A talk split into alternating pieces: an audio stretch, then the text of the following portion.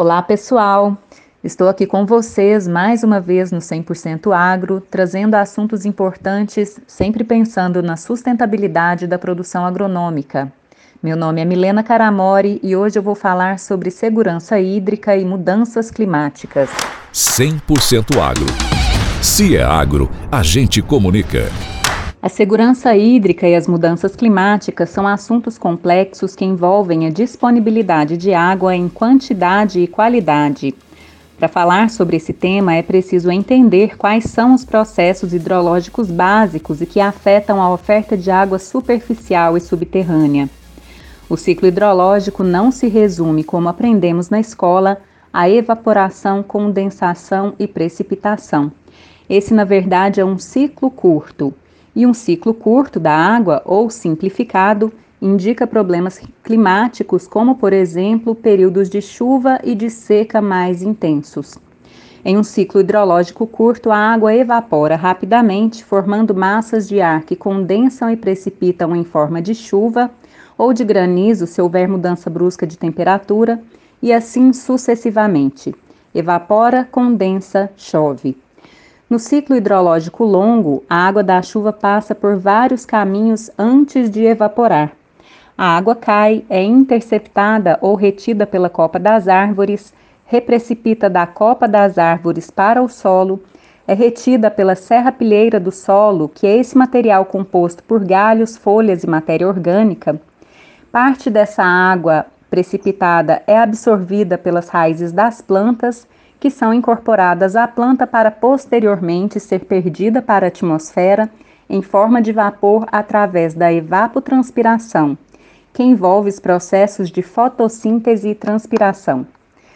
Parte da água da chuva que chega ao solo infiltra e percola, que é esse processo de caminhamento pelo perfil do solo, um processo que pode levar minutos ou anos de acordo com as características do perfil do solo e essa água infiltrada abastece o lençol freático, que dá origem às nascentes, e abastece também os aquíferos mais profundos, que são importantes para manter o fluxo da água de rios e lagos em épocas de estiagem.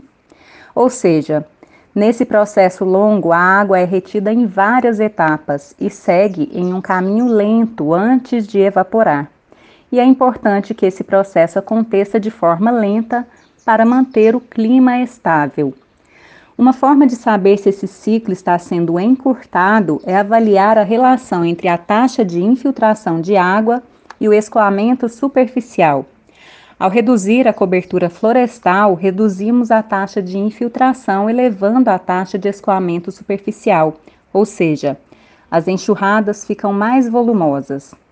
Na ausência da vegetação, a gota de chuva cai diretamente no solo, saturando o solo rapidamente e escoando rapidamente em direção aos corpos hídricos, provocando uma elevação rápida da vazão e agravando o efeito das cheias.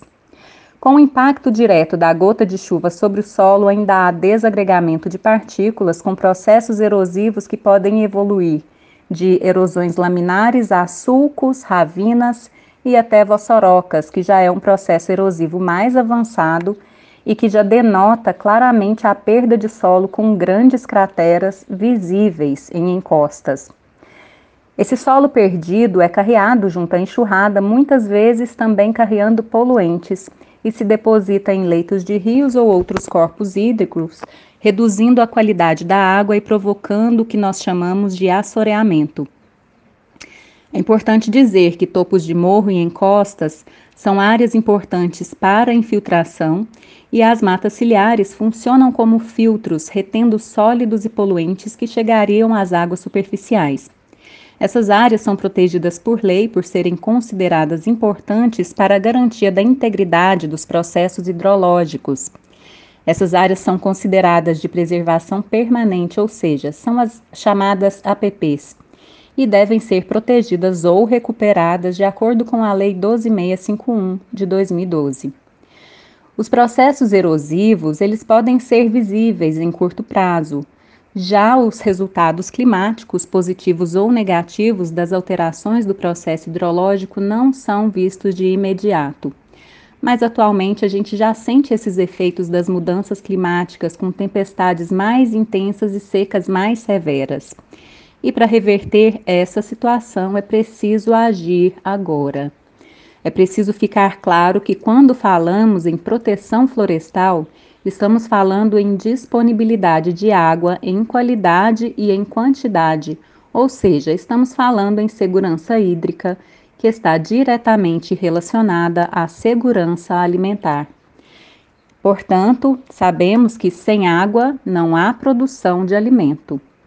A manutenção das áreas de preservação permanente é o mínimo a ser feito para evitar problemas futuros e deve estar sempre aliada ao uso de boas práticas de uso do solo.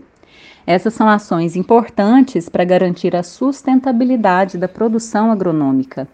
Inclusive, boas práticas de uso do solo serão o nosso assunto do próximo 100% agro. Até lá!